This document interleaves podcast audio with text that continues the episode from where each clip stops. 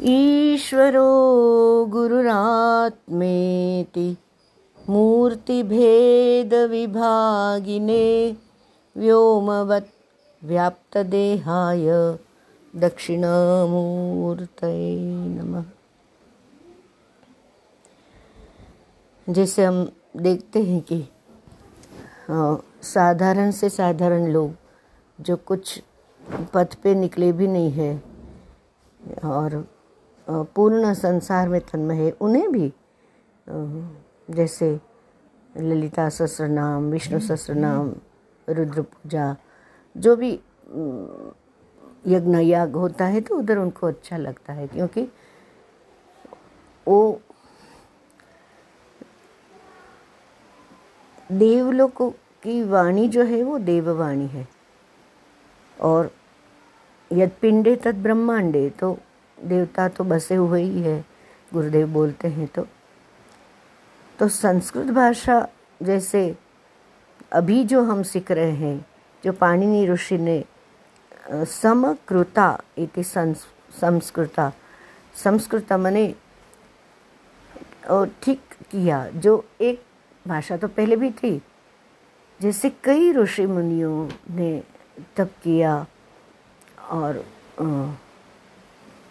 ये, सनत कुमार जो थे, सनक, सनत, सनातन, सनंदन। ये सनत कुमार जो है, वो, उन्होंने भी बहुत तप किया। कहीं गंगा तट पर, कहीं सिंधु तट पर अलग अलग बद्री केदार में, हिमालय में, सब जगह कई सारे ऋषियों ने तप किया। तो क्योंकि उनको कुछ तो सुना ही दिया। और, कहते हैं, जो जैसे गुरु जी की भाषा में कहें तो वेद जो डाउनलोड हुए, उसमें वो पढ़ते तो थे, पर वो बोल रहे थे इतने बड़े बड़े ऋषि मुनि कि हमें समझ नहीं आ रहा है। तो भगवान को प्रार्थना के लिए उन्होंने खूब तपस्या करी। और सभी कर रहे थे उसमें। सनत कुमार जो कर रहे थे तो उन्हें कुछ तो संकेत देना था। अभी अलग अलग कहानी है, कोई बोलते हैं उनको शाबाशगी देनी थी, या कुछ संकेत देना था, या कोई कहते हैं, एक कहानी ऐसे है कि वो कुछ गलती किया था। ऐसे अलग अलग कहानी है तो एक कहानी जो है वो हम लेते हैं कि उन्होंने बहुत खुश हो गए शिव जी ध्यान में थे और वो सनत कुमार की तपश्चर्या से खुश हो गए। और वो खुशी की अभिव्यक्ति में वो तांडव करने लगे। तो कैलाश में तांडव करने लगी। माने ये सब एक ही स्तर पर थे। जैसे साधारण भाषा में कहे तो सहस्रार में सब, ऐसे माने, अब थे वो सब। अब वो जो जो ऋषि में किसी ने सुना, चंद्रशेखर, तुमने क्या सुना, तुमने क्या सुना? कोई बोली, गणनाथ, कोई सबको ही ऐसे सुनाई दिया कि अलग अलग को बहुत सारा सुनाई दिया। अब बाजू में ऐसे हुआ कि पाणिनि ऋषि भी तप थे। पाणिनि ऋषि का गोत्र था पणिन। तो पणिन गोत्र से थे तो पाणिनि है। अब उनकी भी अलग अलग कहानी है। उसमें एक कहानी ऐसे है कि एक मत ऐसे है कि वो अभी बच्चों को तो सहज मस्ती रहती है ना तो वो खूब ऐसे मस्ती थी। और फिर गुरुकुल में गए तो गुरुकुल में तो उनको लगा मैं तो बिगड़ जाऊँगा इधर।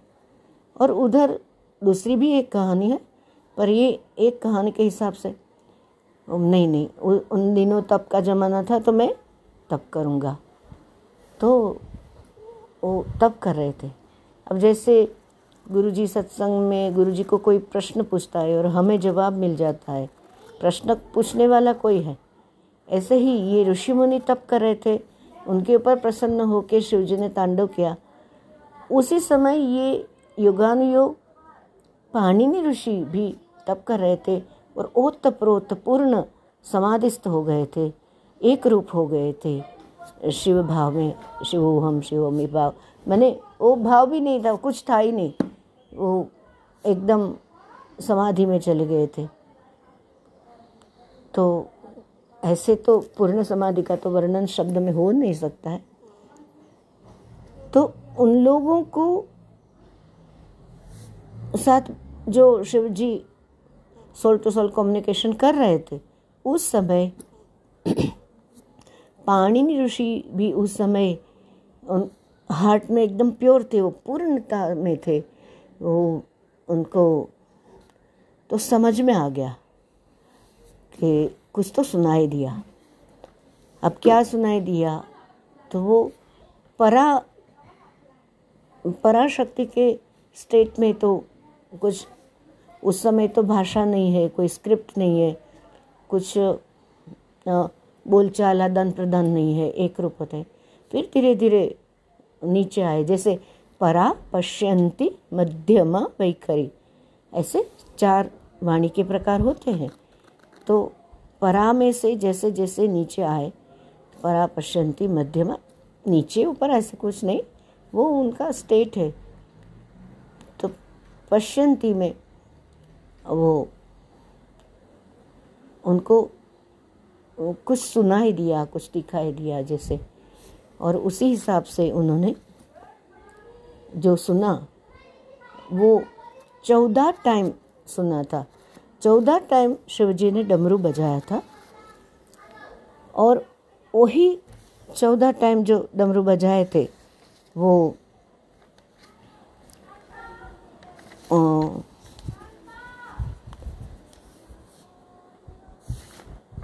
उसके हिसाब से आ, हर हर एक डमरू के आवाज़ के साथ उनको सुनाई दिया। कि कुछ तो सुनाई दिया कि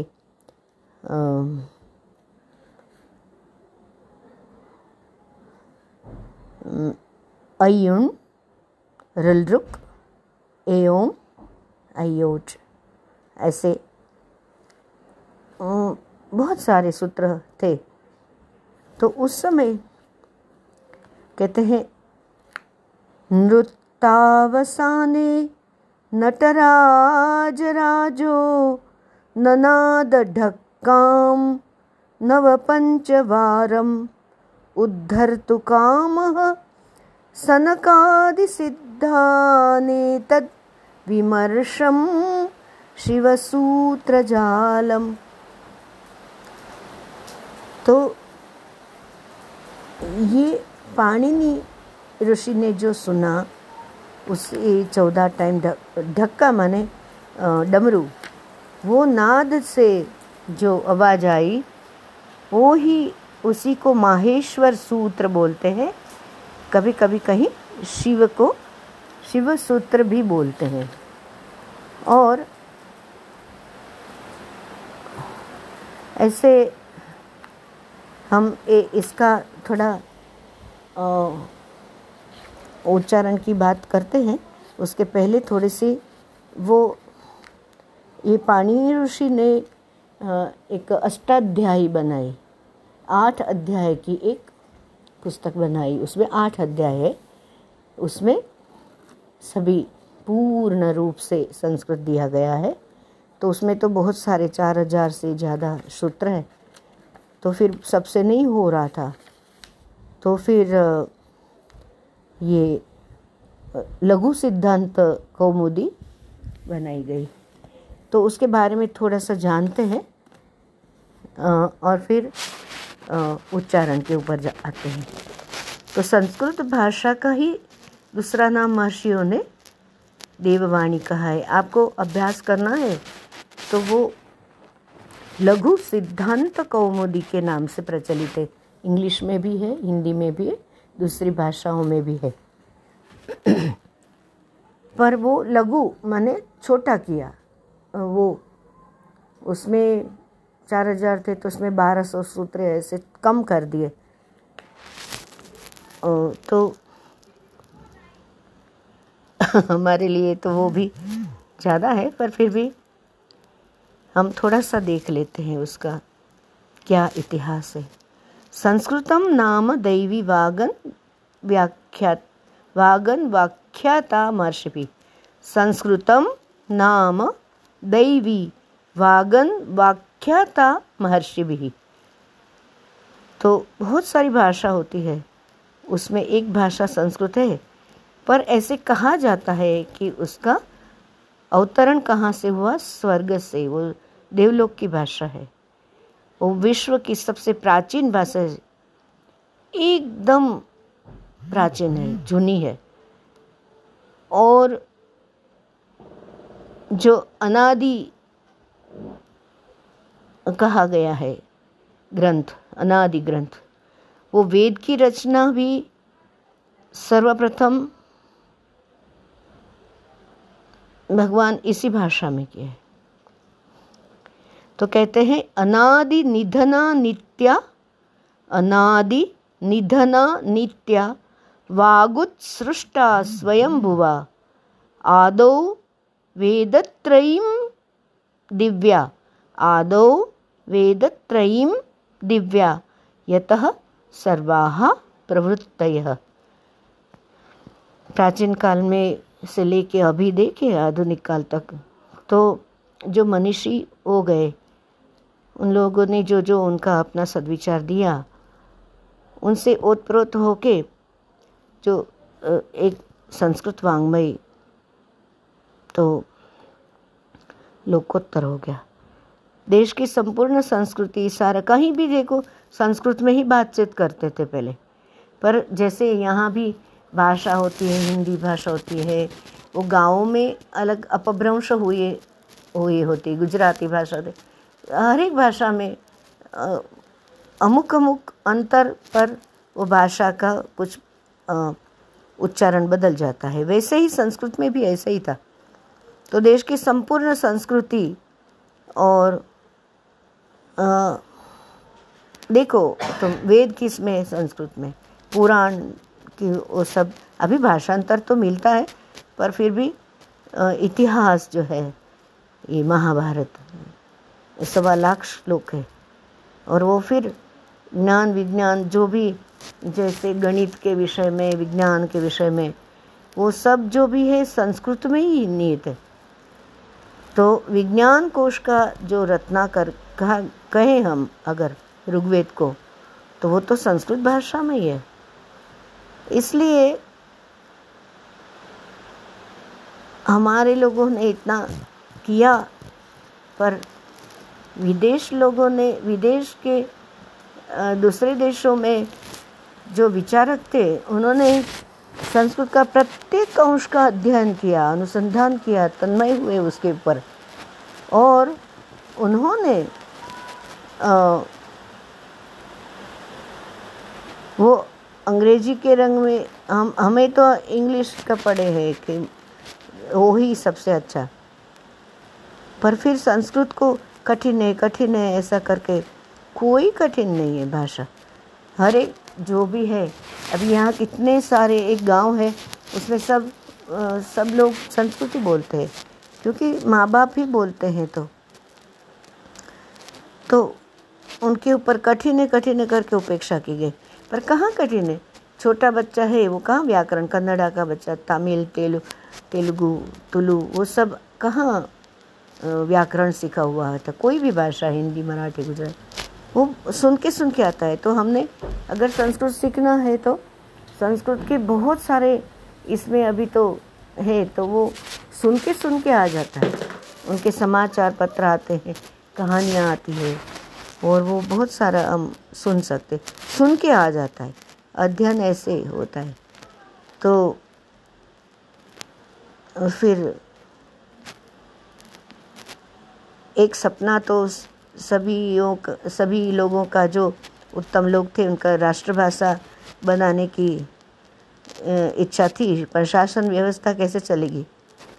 वहाँ तो वो अंग्रेज़ आए, अंग्रेज़, उर्दू, ये सब, वो फिर ऐसे चलता रहा। पर जो धर्म का ये जो भी पूर्ण ज्ञान है वो सब तो संस्कृत में ही है।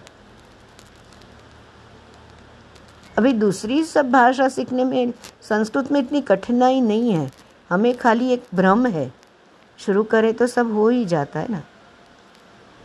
दूसरी भाषा में देखो तो एटी परसेंट उनका अस्सी प्रतिशत वो प्रयोग मिलता ही है।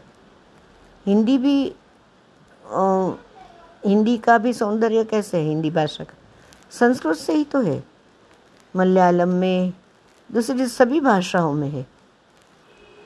तो भारत की राष्ट्रभाषा संस्कृत का होना अति आवश्यक था, पर वो हो नहीं पाया।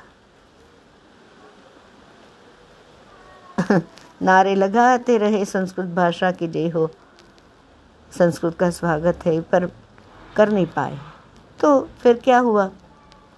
वो इतने सारे चार हज़ार सूत्र नहीं कर पाए पाणिनि जी के। समझ में नहीं आया। समझाने वाला बहुत कम थे। खुद ही नहीं समझे तो समझाए कैसे? तो फिर वरदराज, आचार्य वरदराज का सम्मान है संस्कृत में। उन्होंने लघु सिद्धांत कौमुदी लिखी। उसमें लघु, माने थोड़ा कम बनाए। बारह सौ जितने सूत्र कितना आगे आएँगे परफेक्ट मुझे याद नहीं है, पर वो बारह सौ करीब करीब सूत्र है। तो आचार्य वरदराज जो विरचित लघु सिद्धांत कौमुदी है, उसको संस्कृत भाषा का दिनकर कहते मैंने एक उजाला लाया और फिर धीरे धीरे शिक्षण संस्थाओं ने अपनाया, अध्यापन शुरू हुआ।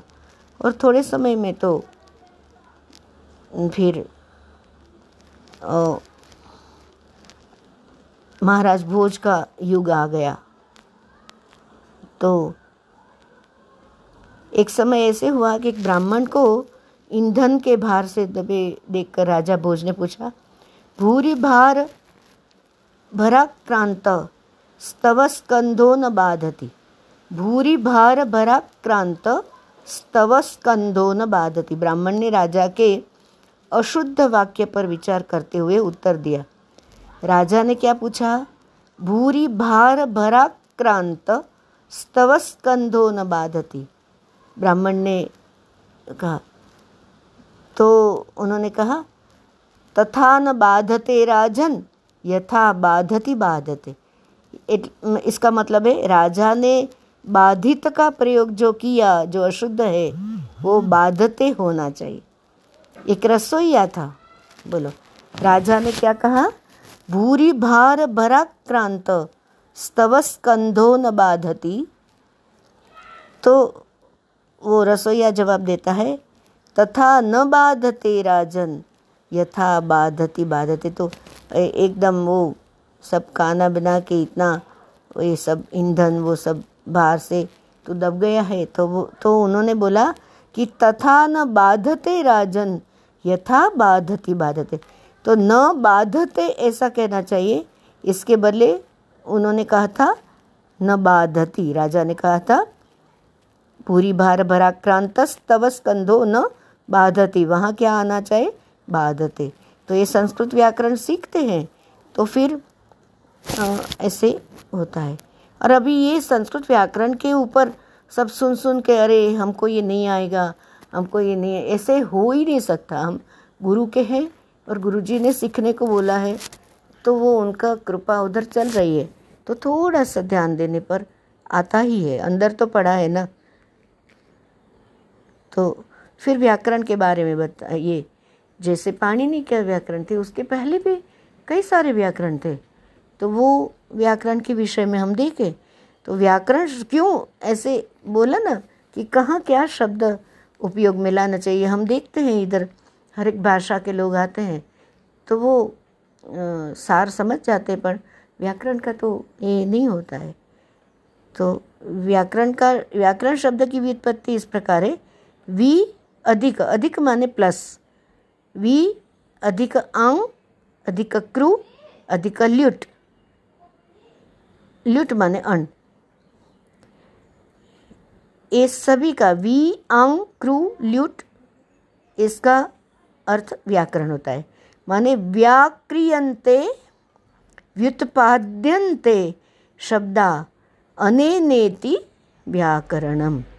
व्याक्रियंते व्युत्पाद्यन्ते शब्दा अनेनेति व्याकरणम। जिससे साधु शब्दों का ज्ञान हो उसी का नाम व्याकरण है। जिससे साधु शब्दों का ज्ञान हो, उसी का नाम व्याकरण है। संस्कृत वांग्मय में व्याकरण शास्त्र का अध्ययन परम आवश्यक है, क्योंकि व्याकरण के ज्ञान के बिना वेद, पुराण, स्मृति, इतिहास, काव्य, कोश, जो भी है, वो शास्त्र का ज्ञान संभव नहीं है, समझ में आएगा नहीं है। अगर हम थोड़ा सा सीख जाते हैं तो फिर ये जो श्लोक बोल रहे हैं तो हम उसमें अर्थ भी नीचे ट्रांसलेशन नहीं पढ़ना पड़ेगा। हमको अपने आप में वो अर्थ पता चलेगा। अच्छा अभी अगर व्याकरण नहीं पढ़े, अर्थ का पता नहीं चलेगा, चल जाएगा तो मेरा अनुभव है कि जैसे कि मेरे जीवन में मेरे दादी माँ के गुरु नारायण स्वामी थे हिमालय के तो उन्होंने उनको गीता पढ़ाते थे और पढ़ने को कहा था। तो वो हम लोग उनके बच्चे थे तो उन्होंने हम हर एक को, और घर में ऐसे लिखा रहता था, गीता जी पढ़ो, गीता जी वाँचो गुजराती में मीन्स। तो फिर माँ ने भी सिखाया, पार्था है प्रतिबोधिता। तो वो उस समय तो हमको तो अर्थ तो कुछ पता नहीं चला था। पर वो जो भगवान के मुख से निकली वाणी है, उसका इतना महत्व है कि वो खाली पाठ करते रहो ना, करते रहो करते रहो। अपने आप में फिर वो दूसरी, तीसरी पीढ़ी में चला जाता है। तो हमें समझ में आता है कि नहीं आता है? हम करते रहेंगे। तो फिर अपने आप में, अपने स्वभाव में वो, उसका अर्थ प्रकट हो जाता है। हमारी वाणी में वो प्रकट हो जाता है। क्योंकि ये सब कृपा से चल रहा है। ऐसा मेरा मानना है। और फिर यहाँ ससुराल में भी हमारे सासू माँ, फिर दादी सासू, फिर दादी, सासू, वो सब बस जब करते रहते ऐसी साड़ी के पल्लू के नीचे ये माला लेके ओम नमः शिवाय का जप करते रहते थे और गीता पढ़ते रहते थे। माला करते रहते ओम नमः शिवाय जी, गीता। वो करते करते आज देखो, चौथी पीढ़ी में वो सब, ये यहाँ गुरु जी ने मार्ग पकड़ा दी। तो इस प्रकार ये खाली पठन से भी हो जाता है।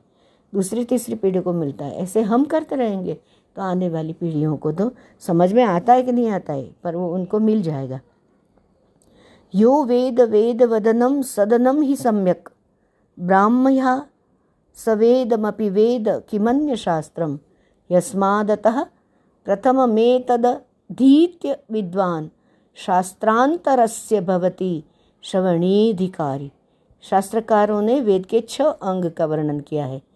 व्याकरण को भी वेदांग कहा गया।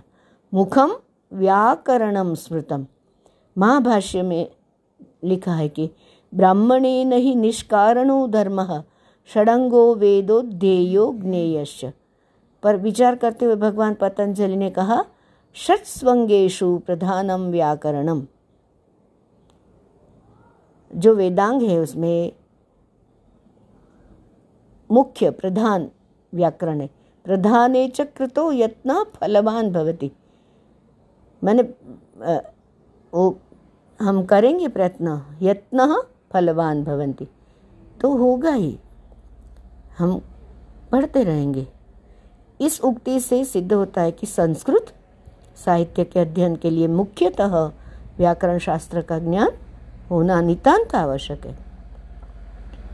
आगे देखें तो इंद्र और व्याकरण, महाभाष्य के वचन के अनुसार ऐसा मालूम पड़ता है कि व्याकरण के प्रथम प्रवक्ता के रूप में कौन था? इंद्र थे। अने वो देवगुरु बृहस्पति ने उनको सिखाया था। अब सीखते रहे सीखते रहे तो सर्वप्रथम एक हज़ार वर्ष तक देवाधिपति इंद्र को तो प्रतिपद पाठ द्वारा शब्दों का उपदेश किया था। सिखाते रहे, व्याकरण सिखाते रहे सिखाते रहे। जैसा कि महाभारत में लिखा है बृहस्पतिरिंद्राय बृहस्पतिरिंद्राय दिव्यम वर्ष सहस्रम। बृहस्पतिरिन्द्राय दिव्यं वर्षं दिव्यं वर्षसहस्रं प्रतिपदोक्तानां शब्दानां शब्दपारायणं प्रोवाच। एक हज़ार वर्ष तक, सहस्रम दिव्यम वर्षम सहस्रम। सिखाते रहे सिखाते रहे, सिखाते आठ प्रकार के वैयाकरणों की चर्चा की। बोपदेव ने भी सर्वप्रथम इंद्र का ही नाम लिखा है। इंद्रश्चंद्र काशकृत्स्ना पिशली शाकटायन पाणिन्यम जैनेन्द्र। पाणिन्यमर पाणिन्यमर जैनेन्द्र जयंत्यष्टादिशाब्दिका तो ये सब इंद्र को बोले, ये कुछ नहीं समझ में आता है। इंद्र ऐन्द्र बोलते हैं उसको, जो सिखाया उनको। तो जो पाणिनि का अभी व्याकरण हम सीख रहे हैं, वो पाणिनि के काल निर्णय में भी विवाद है। तो कोई तो कहते हैं बुद्ध के बाद हुए तो कोई बोलते यमन के तो जो जब भी हुए। इसका कारण यह कि पाणी, पाणिनि ने एक जो मुख्य ये शिव के डमरू से सुना, वो मुख्य जो सुना, वो अष्टाध्यायी। उसमें श्रवण और यवन दोनों शब्दों का प्रयोग किया है। तो इसके बारे में हम कहते हैं, ये सब कुछ भी याद रखने की ज़रूरत नहीं, ऐसे ही सुन लेना, बस हो गया। आगे हम थोड़ा सा एक और पाणिनि ऋषि के विषय में, पतंजलि के विषय में और आचार्य वरदराज के विषय में देखेंगे और फिर संस्कृत। का प्रारंभ करेंगे उच्चारण का क्योंकि ये हमें थोड़ा पता होना चाहिए। और आपको अपने आप में अभ्यास करना है तो लघु सिद्धांत कौमुदी ऐसे आती है। चौखम्बा संस्कृत संस्थान वाराणसी से आती कहीं भी लघु सिद्धांत कौमुदी ऐसा पुस्तक है। हाँ, जय गुरुदेव।